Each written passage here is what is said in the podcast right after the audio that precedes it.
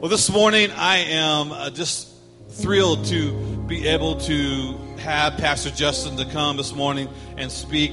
I'm going to go ahead and invite him to come up and join me on stage. This last week we were at our Foursquare Connection in Nashville, joined about 4,000 other Foursquare pastors and ministers from around uh, the, the, nation and some even internationally that were there joining us. Had a tremendous time, uh, just refreshing and spiritual input to us personally as pastors and other pastors, of course, around around the U.S. And I'd asked Pastor Justin to come and speak and to cover for me today. But uh, today will be their last official day at Destiny as far as uh, in a pastoral role. Yeah, they'll still be in and out a few times, coming and going, out of town and in town. He's going to be going to Colorado to work with CIY for a few weeks down there in the month of June, uh, working with the CIY camps and, and helping out down there. Be coming back to PAC. We'll be doing a to go going away reception for them. Uh, July the seventh, the first Sunday of July. That in that afternoon, we'll do a nice reception. It's cake, and let you guys come and bring them cards and love on them and, and hug on them. And uh, as many of you already know, we, we talked about this uh, several weeks ago when we let the church know that Pastor Justin Latricia will be moving to Dallas. Uh, she's going. Latricia's going back to college for chiropractic college there, receiving her degree, which requires them to move to do that and so this has been a process for the last year we've been on. And so uh, I told him earlier, and I wasn't going to make him cry before we preached, and then I, I lied because we, we both teared up as I was talking about him before the first sermon. But, you know, I, I was more importantly, they've been faithful staff members. They've served from volunteer roles to staff positions, and they've changed hats a few times on our staff and have done so many different things here in the church and leadership and has been an anointed worship leader and, and has filled in for me many, many times here at Destiny. And uh, all those things are great, and I appreciate your faithfulness to the ministry. I appreciate your faithfulness to Destiny Church. But I told him the most important thing to me was his faithfulness as a friend. And it, it's it's hard to find. You know, you, you find a lot of great people, but it's hard to find faithful friends. And I can truly say that Justin and Latricia have been faithful friends over the years and encouragers and that's going to be the hardest part for me is that I'm, I'm, letting letting them go down there. So they're not too far away. They'll be close enough they can come back and still minister once in a while here at Destiny. And and who knows what the future will hold as far as maybe even returning back here. Everything's up in the air, and we welcome them back with welcome arms if God ever opens the door for them to come back. But either way, I told them no matter what, you'll always be a spiritual son of the house, uh, like a spiritual brother and spiritual son. I don't. He's not really old enough to be my spiritual son, but that's my wishful thinking, not his. But uh, I, I am very proud of him and Latricia, and we love him very much. Can, can you guys honor him today as he comes to share from his heart what God has laid upon his heart? Pastor Justin, we love you.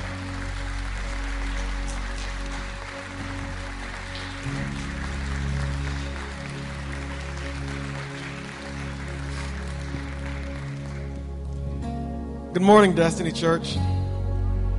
Oh, come on, folks. Y'all already know better. Good morning, Destiny Church. Anybody glad to be here this morning? Anybody glad that God is here this morning?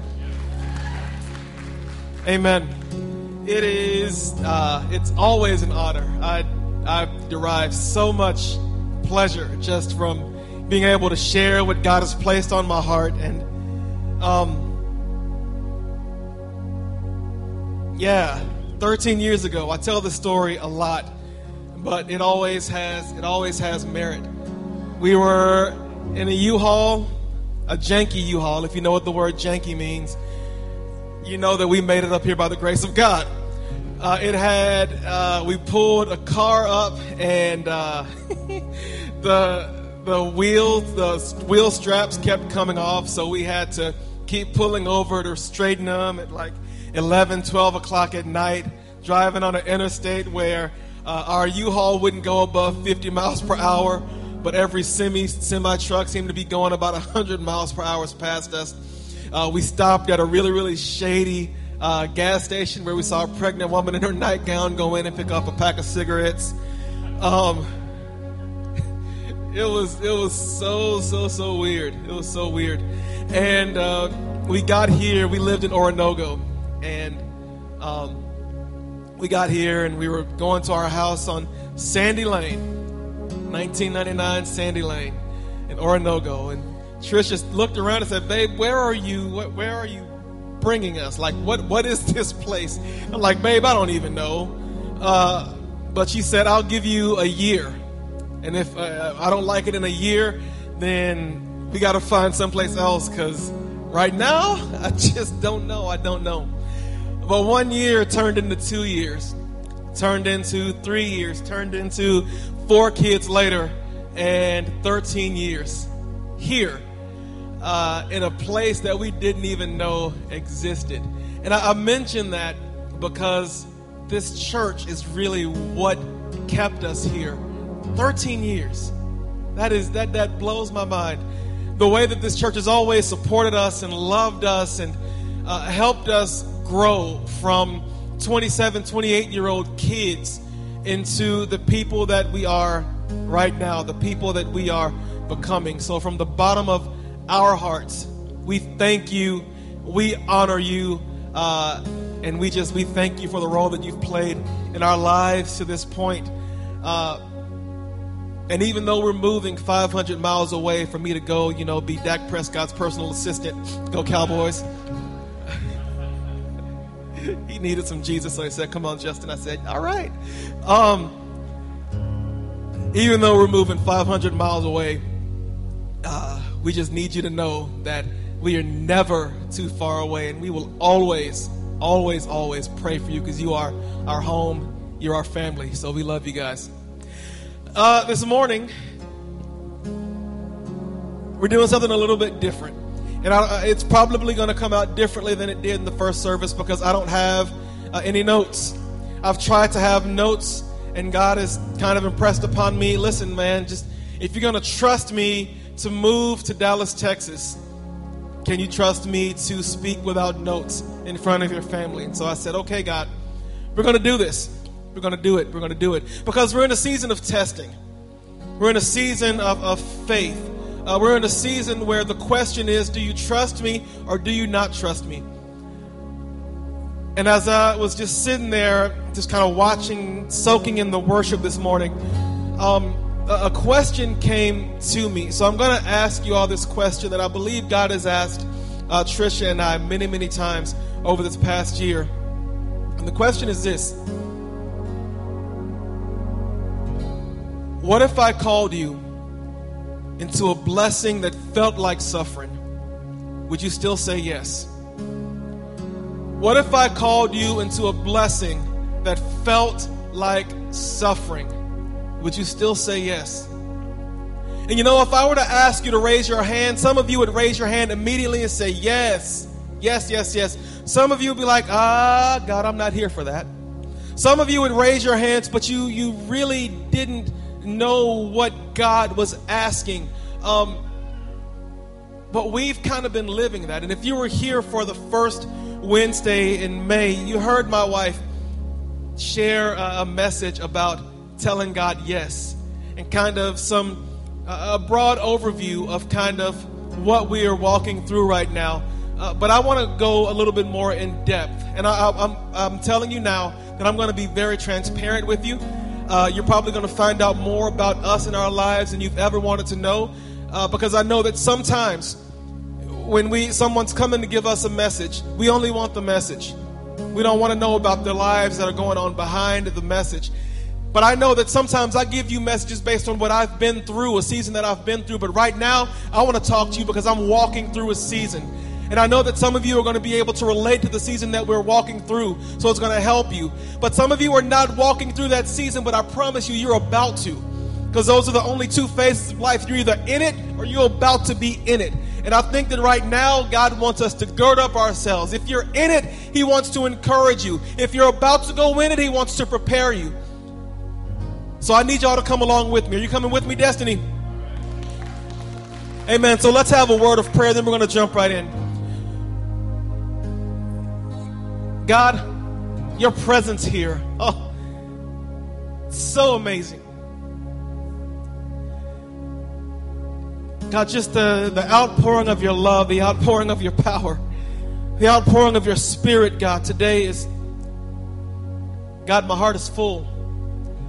And so, God, I pray this morning that you would speak your heart through me. That I not say anything more than what you want me to say. That I not say anything less than what you want me to say. But God, I pray that you would pierce all of our hearts. Make us more sensitive to you. Make us more sensitive to you. In Jesus' name, amen. So when we moved here, we knew that we were coming here as a training ground. We knew that Joplin, Missouri, Oronogo, Webb City, all that would never be our final place. But toward the beginning of last year, we really began to question that. Because we'd been here, you know, at that point going on 12 years. And we're like, surely, surely God wouldn't leave us here for 12 years and let us grow our roots so deep and then tell us that it was time to move on to something else. Surely God wouldn't do that. And so it was a great surprise when God laid this move to Dallas out in front of us because we weren't we weren't expecting it. We were more than happy to live out our days here in this area uh, with people that we know, people that we love, in a church that we love, and just watch God do amazing things and take a part, be a part of what God was doing. We were excited about that. We had Emery, and uh, Trisha wanted to stay home with her. And she was really, really conflicted because while she enjoyed teaching, she didn't quite have the, the passion for it that she once had. She'd begun to wonder uh, what, what's, God, what's next? There has to be something next. And I've always told my wife, I've always told her, I said, babe, you may think that I get all of the attention, but you are the apple of God's eye. Matter of fact, I got her a journal, and in that journal, the first message I wrote in it uh, was that uh, basically God's about to show you just how much He thinks of you. He's about to open your eyes and show you just how much God loves you. And so, as she was getting ready to go back to work, she didn't want to go back. Uh, and she said, Hey, babe, I, I really think that if I could just take a year off, I could go back to teaching and I could be, be good with it, or at the very least, I'll just kind of know God will speak to me about what's next. And I said, Babe, no, that's not of God. Uh, because we are a family of seven now, and we won't make it on just my income. Now, here's the transparent part. For most of our years here in southwest Missouri, finances have been the thorn in our side. And when I tell you guys that we've struggled, we have struggled. There have been times where I've stood here and I've preached on a Sunday morning, or I've led worship on a Sunday morning, and gone uh, back home to a house that didn't have electricity because we didn't have the money to pay it. Or we've had a vehicle repossessed because we couldn't make the notes, or we haven't been able to pay rent for uh, for our place. And I'm telling you all this not for sympathy. I don't want your sympathy, but I need you to understand And see, there have been times where, you know, we, we, we pray the prayers and we confess the promises and we say, God, uh, you will supply all of our needs according to your riches. And I'm sitting there and I'm praying like, God, please just send the money. Send the money so that we can get the lights turned back on. God, send the money. Send the blessing. And the money never comes. But we have to learn how to, uh, how to decipher between what a blessing is and what a blessing is. Because the blessing didn't come in the form of the money. The blessing came in that in that darkness by candlelight we were able to spend time as a family and laugh and love on our kids and hug on them in ways that when the lights are on, life is moving 100 miles per hour. That was a blessing. See, so many times we we, we tithe we say, God, I'm going to give you this $10, and because you said the blessing is going to be a hundredfold blessing, I'm expecting a $100 or a $1,000. But what if the blessing is not what you think it is? What if the victory is not what you think it is? Maybe the victory is not that you overcome this situation or God pulls you out of that storm. What if the blessing is that God gives you another breath in your life that shouldn't have been there any other way? What if God wakes you up in the morning and enables you to say, God, I will bless you even in the midst of this storm? See, we're so quick to say, God, remove this storm from my life, God. Take me out of this storm. But when we do that, we're asking God to move something that He's put in place for a specific reason. So we have to stay there. We filed for bankruptcy while we've, while we've moved here. And some of you may listen to all of this and say, man, y'all just, y'all really suck at managing your money. And I would say, maybe you're free to think that. But I also know that all of us have something that's a thorn in our flesh. Paul had one. All of us has that one thing that we feel like is just always against us trying to overcome. And so, you know, when God is like, let her stay home, I'm like, nope. Nope. God, I don't want to talk about this anymore. Nope. My answer is nope. I'm not moving on this. I'm standing right here because we cannot make it, God. You don't know what you're talking about. And at that time, I was journaling really, really heavy because I wanted to be open to what my wife was saying because I know my wife she hears from God in different ways than I do, and she has so much wisdom with the things of God. So I'm journaling about this, and I'll never forget that the day that I was journaling, in the last couple of lines I wrote in my journal was simply God, if this is what you want, we'll do it. She can stay home. I did the exclamation point of the period, closed the book, put my pen away, looked up at my computer, and she sent me an email. Hey, babe, I think God is really stirring my heart to go to chiropractic school. Now, if you were my students in that block of classes, you would have seen me almost flip out of my chair. How do we go from you staying home for a year to figure out what's next to going to chiropractic school? Where does that even come from? but y'all, life is a series of answers. We either, we either tell God yes or we tell God no. And so this morning, the topic that I want to come to you from is chased by dreams. Because something that I am actively learning right now is, is, is that we don't spend our lives chasing after God's dreams. God's dreams spend our lives chasing after us. See, I believe that God's dreams for us are the best possible life that we can live in His will. It's His goodness. That means living in His goodness. So when Psalms 23 says, Surely goodness and mercy shall follow me, that means that there's nowhere that I can go, nowhere that I can escape where God's goodness is not coming after me. And if God's goodness are His dreams for us, if there's nowhere for me to go where God's dreams aren't chasing me down, trying to manifest in our lives to give us purpose, to give us a passion, to give us a pursuit after God's own heart. And so I said, God, is this your dream? Is this what you really want from my wife? Because you know I will do anything for my wife. And God said, Yes. And He reminded me that I told her that that, that, that year, 2018, was going to be the year that He showed her just how much she meant to Him. So I said, Okay, God. You know, it's easy to say yes to God when everything's all rosy and bubbly and the Disney animals are singing and the birds are chirping. But see, that's only the beginning. Because see, our lives are a series of yeses. We always have a decision to make, and the next yes is always the hardest yes to make. Like, Trisha said yes to marrying me. Praise the Lord. We said yes to moving uh, from Jackson, Mississippi to Southwest Missouri. I eventually said yes after years of prodding from God to become a teacher. We said yes to planting our roots in Destiny Church. We said yes when Pastor Gene and Mel asked us after only four months of being here to lead a life group. We said yes when they asked us to be outreach leaders. We said yes when they asked us to be children's uh, children's pastors. And while I'm on that subject, Pastor Melissa, we love you. We believe in you, girl. You're going to do great things. But life is a series of yeses. And this yes that we've said yes to right now, it started when we said, yes, we'll move to Southwest Missouri.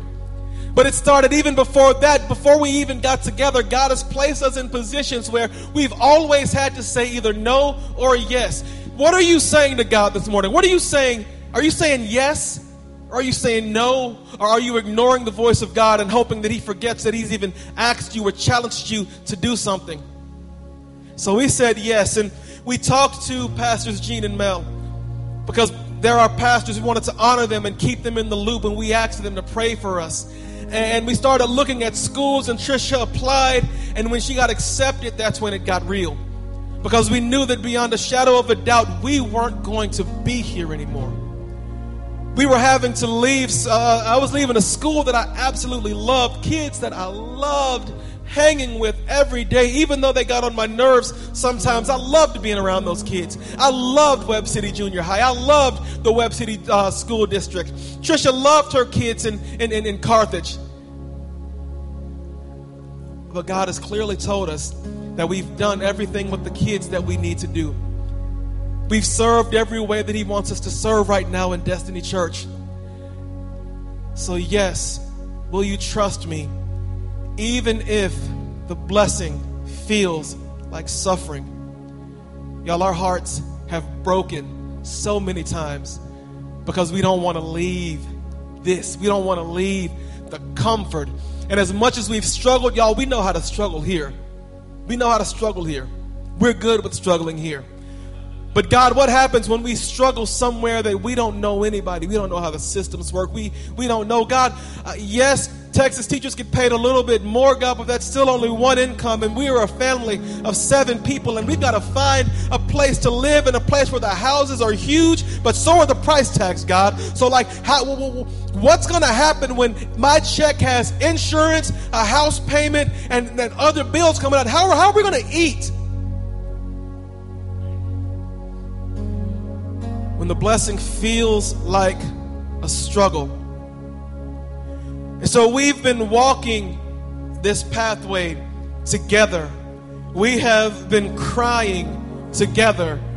We have been questioning God openly together. Y'all, I have shook my fist and I've said, God, you don't know what you're doing. Just let us live our life here because we're happy here. And God always comes back and says, Is your happiness is your happiness worth your disobedience to what I'm asking you to do?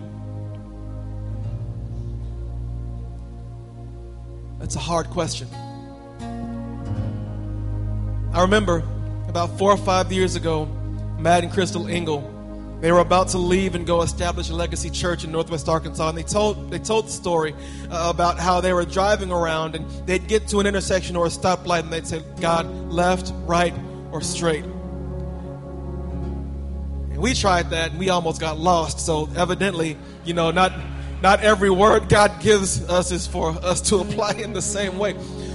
But the context of it is simply and we sing that we used to sing this song called I Surrender.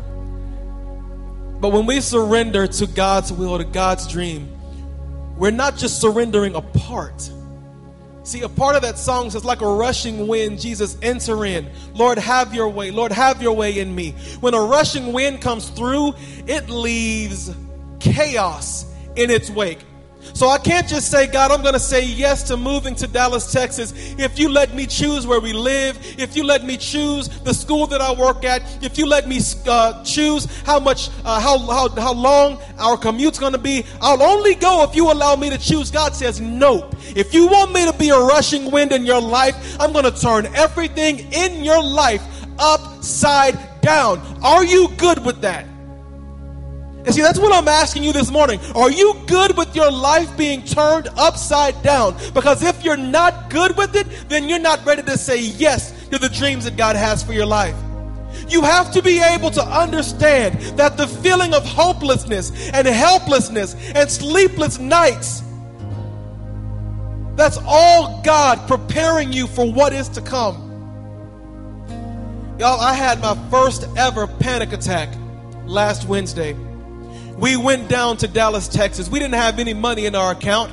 We spent our last bit of money on the hotels to stay there while we were there. We had a little bit of money for gas, and we got there and everything. And um, we were uh, in our car about to look at our first house for the day. And all of a sudden, I felt this pressure on my chest. It hit me so hard, my hands started shaking. I wanted to cry, but the tears wouldn't come out. And in my brain, I'm like, God, what is happening? My wife was sitting right there, but I couldn't even reach over and touch her and say, Babe, I need your help. So I just cut on some worship music. And that feeling never truly went away until we were done looking at houses for that day. And I could finally explain to my wife, Babe, I think I had a panic attack. Because we've been so, so afraid of what this move entails. We've been so, so filled with this anxiety and this, this, this inner turmoil because, again, we don't want to leave. But we know that God has so many adventures for us. God has so many adventures for you in so many different ways. But sometimes it's hard to tell God yes because we think we know what's best. We think that we can be God. And we want to tell God, God, you go sit on the sidelines. I'll call you in when I need the big guns, but right now I've got this. But no, if you're going to surrender to God, if you're going to properly surrender, if we're going to be a people that makes uh, a surrendered lifestyle a way of life for this area, for our families, we have to be willing to say, God, it doesn't matter what it is, have your way. You know, dreams will take you farther than you've ever wanted to go. Dreams will push you harder than you've ever wanted to be pushed. Dreams will, well, dreams will cause you to suffer more than you've ever wanted to suffer. Dreams will cause you pain more than you've ever been willing to endure pain. Dreams will make you feel weak when God looks at you and sees how strong you are. Dreams will make you question whether God really loves you when He's showing you how much He loves you and trusts you by putting you in that position in the first place. That's why we cannot trust our emotions. The Bible says that the heart is deceitful. And if you're in the middle of a storm, if you're in the middle of a dream, and you're only going on what you feel, you will miss God every time. You will look at a victory and think that it's not a victory because it doesn't look like the way that you think it should look. We need discernment, people. We need discernment to know that not everything that we think is a blessing is a blessing. Not everything that we think is a victory is an actual victory. Not everything that we think is a win is a win. We've got to be so in tune with God. And that's what we're learning. That's what we're learning. Even though we cry almost every other day. Even though we talk about different ways that we can stay here every other day. What we know, what we know is that this process has brought us so much closer to God. Because that's what a godly dream does. It places you so close to Him that even if you don't hear His voice, you still know that His presence is right there beside you. You still have access to that peace. You still have access to that joy. You still have access to everything that you need to get through, even though you may not think that you do. So when I think about dreams, I think about a couple of things. Number one, a dream has to be protected. I want you to think for a minute about your child, if you have one, or something that you treasure. Maybe your puppy, your cat, your turtle, hamster, I don't know. Would you trust just anyone with the thing that you value the most? Would you drop your kid off at the with the valet at the casino to go in and play? Would you trust your kid with your, your child with someone uh, who has not lived maybe an upright life and you say, hey, just hold my kid for a little bit? No, you wouldn't. And it's the same thing with dreams. It's the same thing with dreams because in the beginning stages they are fragile. Just because you said yes to it up front doesn't mean that you won't change your mind and say no to it later on down the line. Because when you tell too many people, everybody can't see your dream like you see your dream.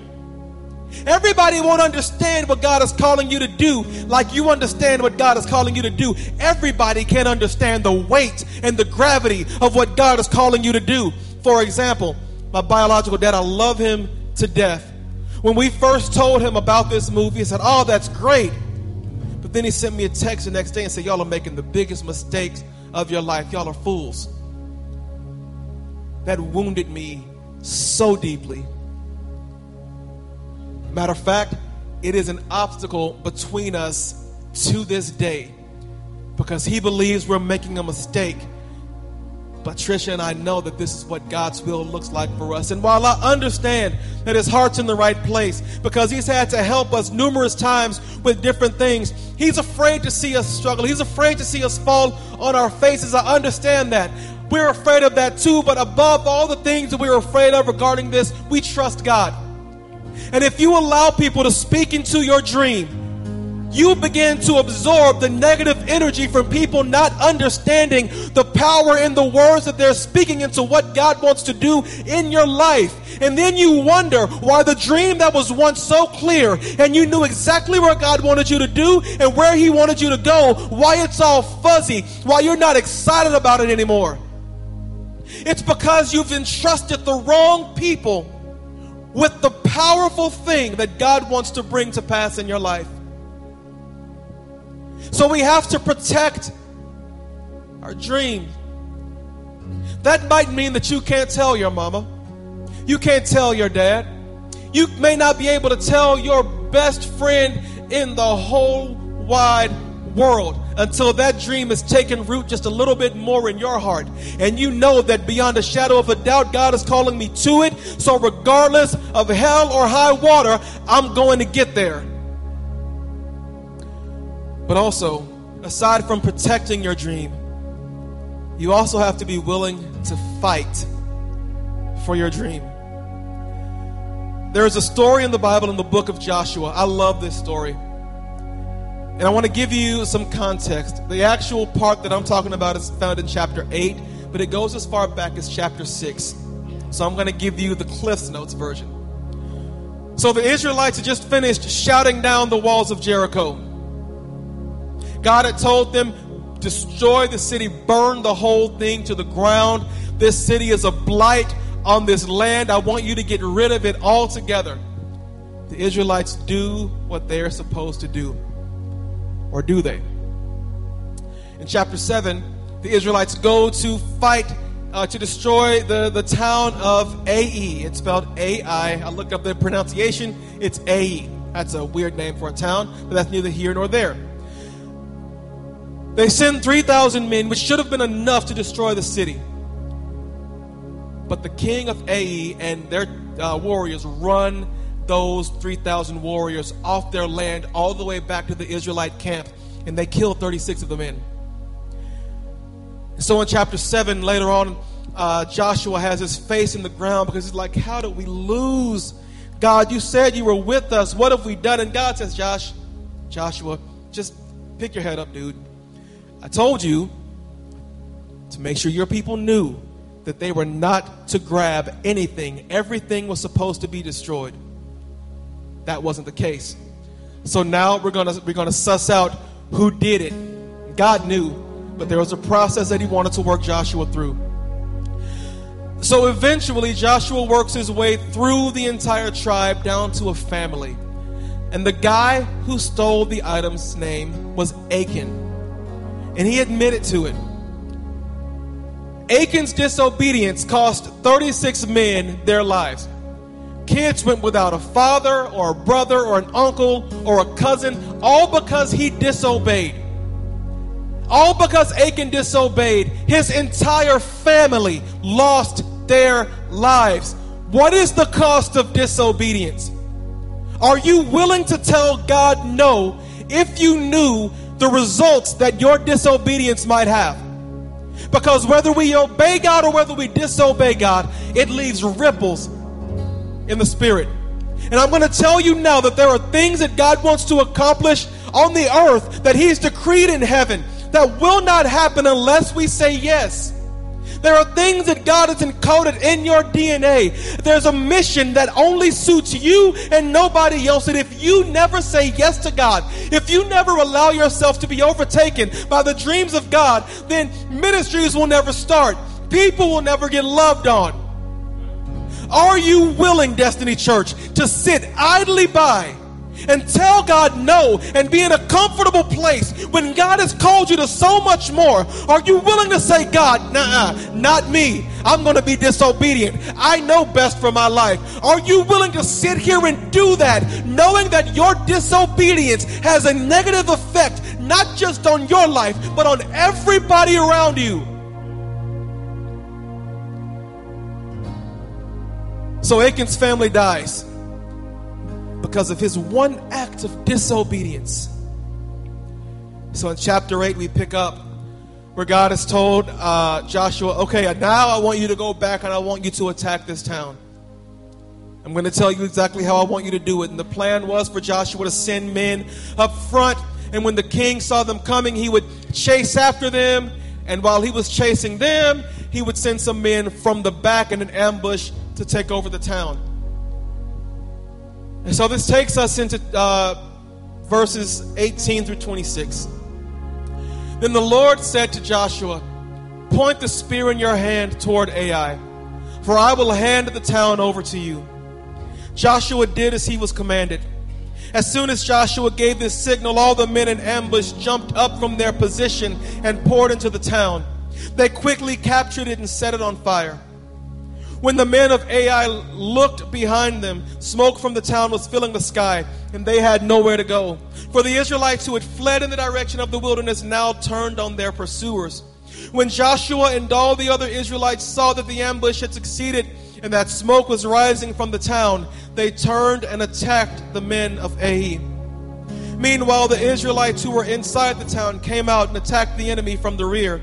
So the men of Ai were caught in the middle with Israelite fighters on both sides. Israel attacked them, and not a single person survived or escaped. Only the king of Ai was taken alive and brought to Joshua. When the Israelite army finished chasing and killing all the men of Ai in the open fields, they went back and finished off everyone inside. So the entire population of Ai, including men and women, was wiped out that day 12,000 in all. For Joshua kept holding out his spear until everyone who had lived in Ai was completely destroyed. Pastor Mike, will you help me out, please? For Joshua kept holding out his spear until everyone who had lived in Ai was completely destroyed. Now, in Exodus chapter 10, the Israelites were embroiled in a battle, and God told Moses, As long as you keep your hands upraised and lifted, the Israelites will win. But we know our body, sometimes muscle fatigue sets in and our arms start going down because that pain gets real. And when his arms started going down, Israel started to lose. So, to help him, his brother Aaron and Hur came and they held his arms up to ensure that the victory would be over. And I know that Joshua remembers this. Joshua remembers this.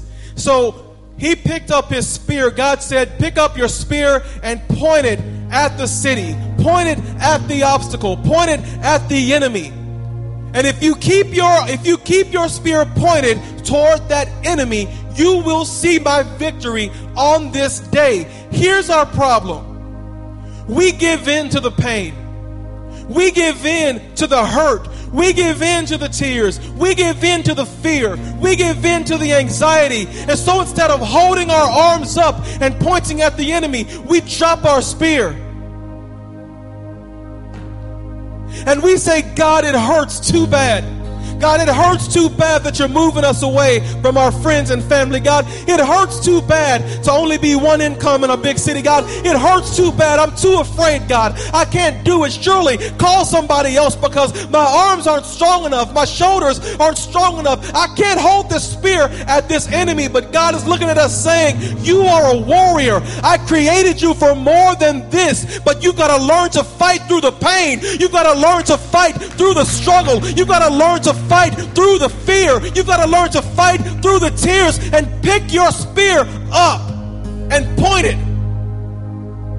See, I'm sick of seeing Christians on Facebook holding our spear at each other, putting our faith in Republicans and Democrats instead of the name of God trusting more in the name of President Trump or President Obama and killing off everybody in the middle who who y'all if we are going to be called under the banner of Jesus Christ, that has to be the only thing that matters.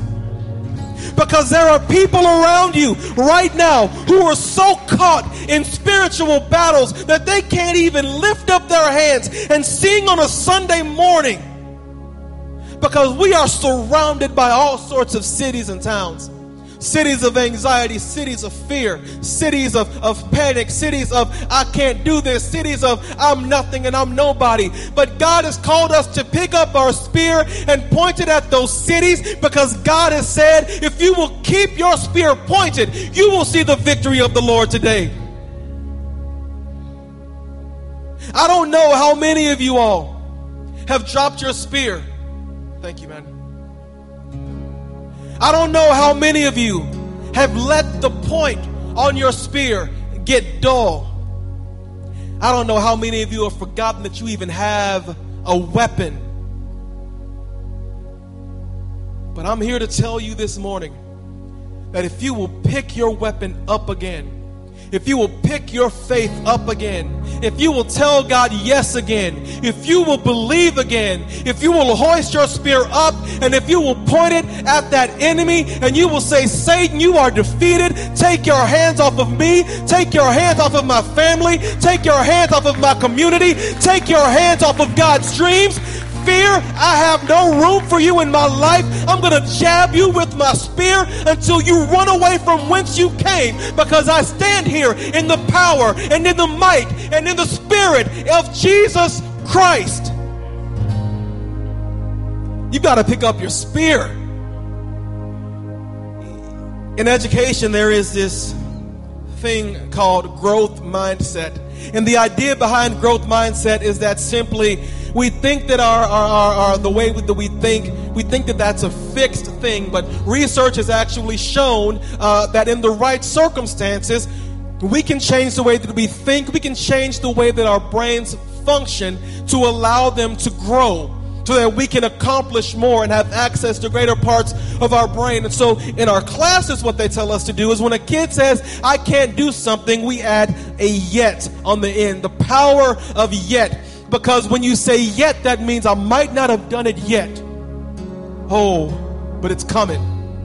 You may not have been victorious yet, but it's coming. You may have been beat down. You may be in misery, but yet, just hold on for yet, because when yet happens, you're going to rise up with wings as an eagle. You're going to run and not grow weary. You're going to fight and not be tired. Your arms not going to be tired. Your spirit is not going to be tired. You're going to be able to stand from sun up to sundown and fight if that's what God wants you to do because you haven't seen the power of yet.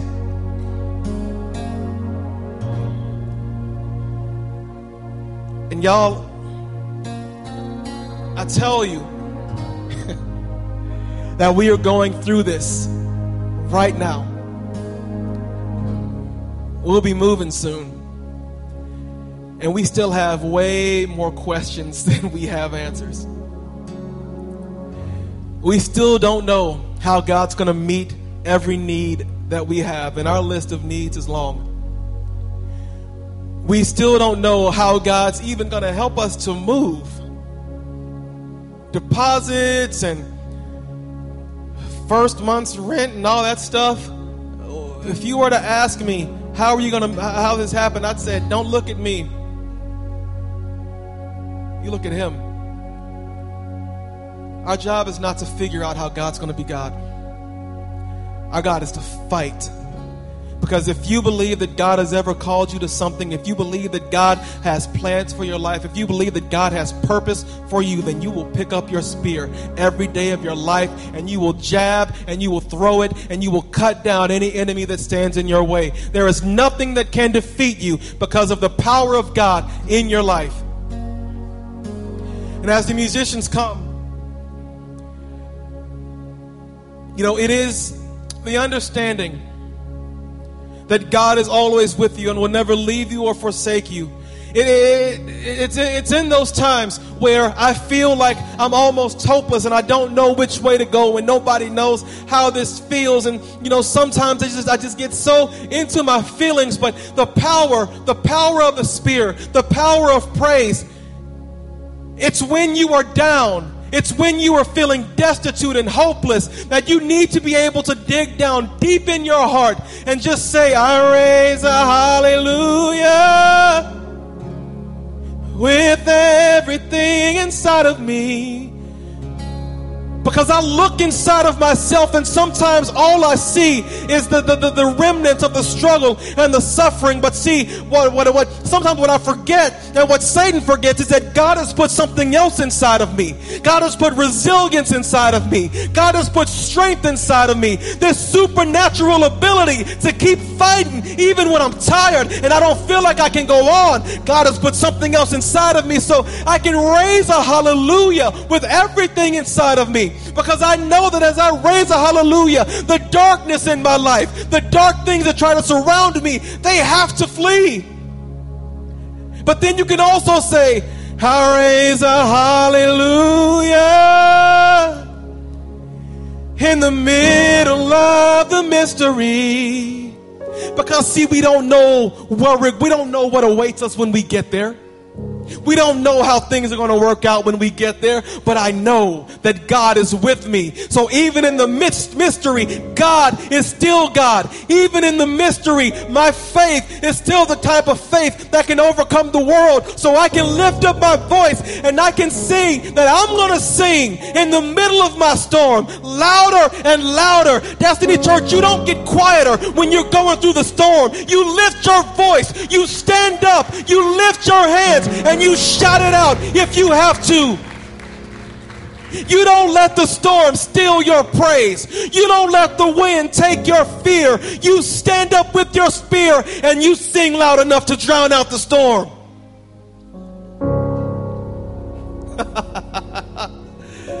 Holy Spirit, you are calling us to greater. You are calling us to be brave. You're calling us beyond the shore where we're comfortable, and you're calling us out into the waves where life begins to hit us. But even when the waves hit us, we know that you're there. Some of you are where we are right now. Some of you are about to go into where we are right now. Because, like I said at the beginning, when you are chased by the dreams of God, they never stop coming. Never. So, yes or no? Will you be obedient or will you be disobedient? I've made up in my mind. And listen, one of our biggest fears is God, I'm afraid that we'll get down there and we'll, we'll struggle and we'll fail and we'll have to come back and to here or to Missouri or Mississippi with our heads hung down. But this is what I've purpose, this is what Trisha and I have said in our hearts. If we struggle, we would rather struggle doing the will of God than struggle having told God no. We would rather go down there and, and, and, and, and wring our hands together and just ask God, please help, help, help. Because listen, I got to a point where I said, God, I'm tired of being dependent. You've got to be tired of me asking you for everything and continually asking you all these different things over and over again. But God says, I don't, I, I don't care how many times you ask me. But is there any other way to live life than fully dependent?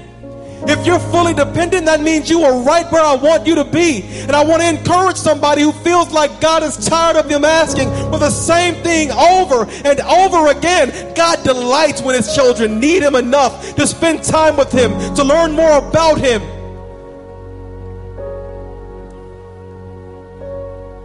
So this morning, not to impress me, because I'm not going to hold you accountable. But God is watching. So, my question to you is what's God calling you to? What does God want to do to shake up your comfort? What dreams of God have been chasing you all your life that you've been too afraid to acknowledge? And if you are willing right now to tell God, yes, whatever you want, I surrender everything. I want you to stand up. It doesn't matter what it is, God. We're saying yes. It doesn't matter how awkward it is, God. It doesn't matter how awkward I feel. God, I'm saying yes to the struggle. I'm saying yes to the turmoil. I'm saying yes to the sleepless nights. I'm saying yes to the joy. I'm saying yes to the love. I'm saying yes to the peace. If that's you right now, I want you to lift up your hands. Oh, we raise a hallelujah. We raise a hallelujah.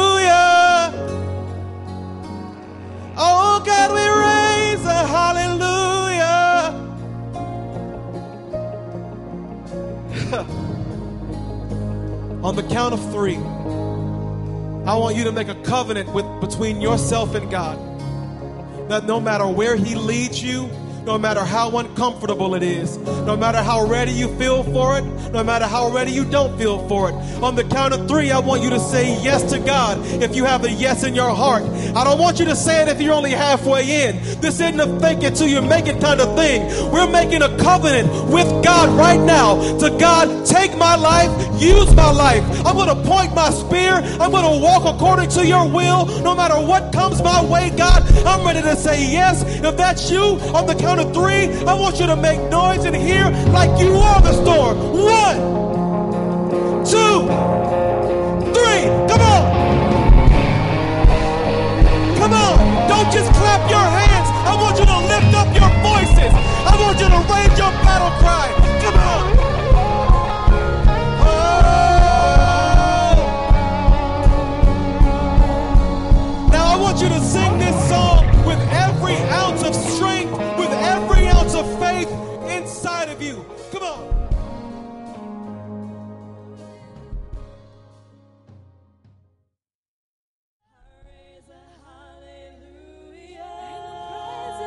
Come on, lift your voices. Come on, sing it out. Praise the hallelujah. Louder than the unbelief. Come on, raise your hallelujah this morning.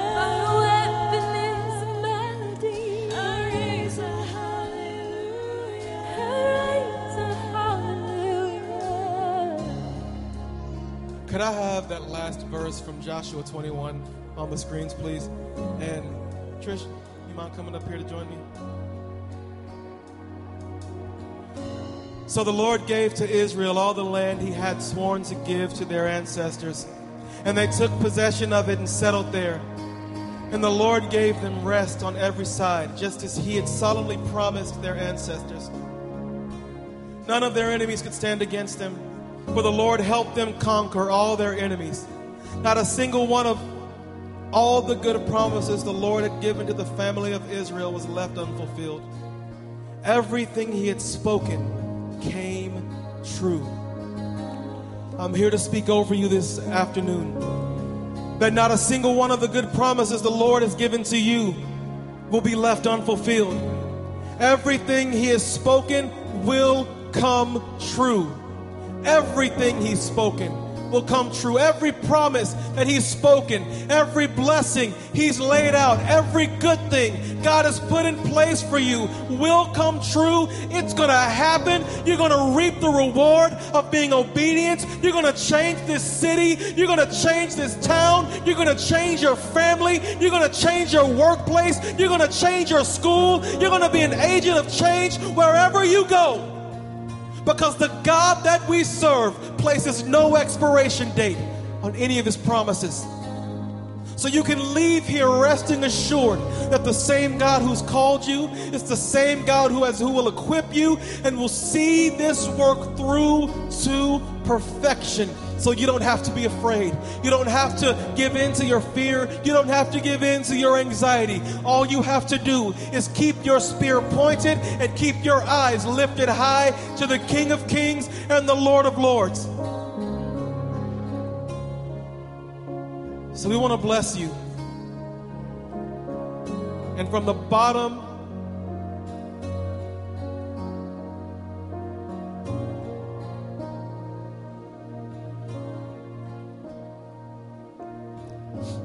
from the bottom of our hearts,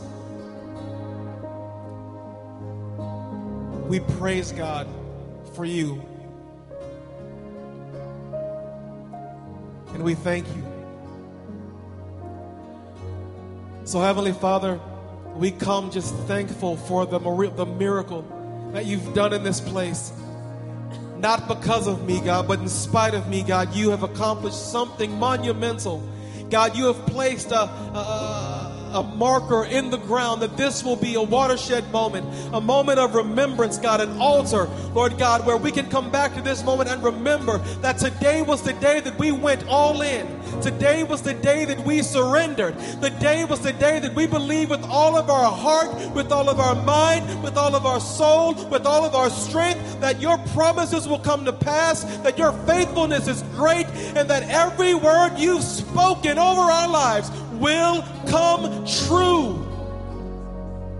And so, God, we pray, God, that this would not just be a stowaway word, a stash away word, but God, I pray that you would make this word alive and make it vibrant, God, and make it a fire, God, in our bones, God, that when we even think to forget, God, that you would bring it back to our remembrance that we are being chased on all sides by your goodness. We are being chased all, on all sides by your dreams. And when they overtake us and when we say yes, we will see life in an extraordinary way because you've created us to do extraordinary things and to be extraordinary creations because you are an extraordinary God who does not deal in ordinary. So, God, every promise you've spoken, every word you've spoken will come true. And we thank you right now in the name of Jesus. Come on, make some noise and give God a praise if you believe that in the place this morning.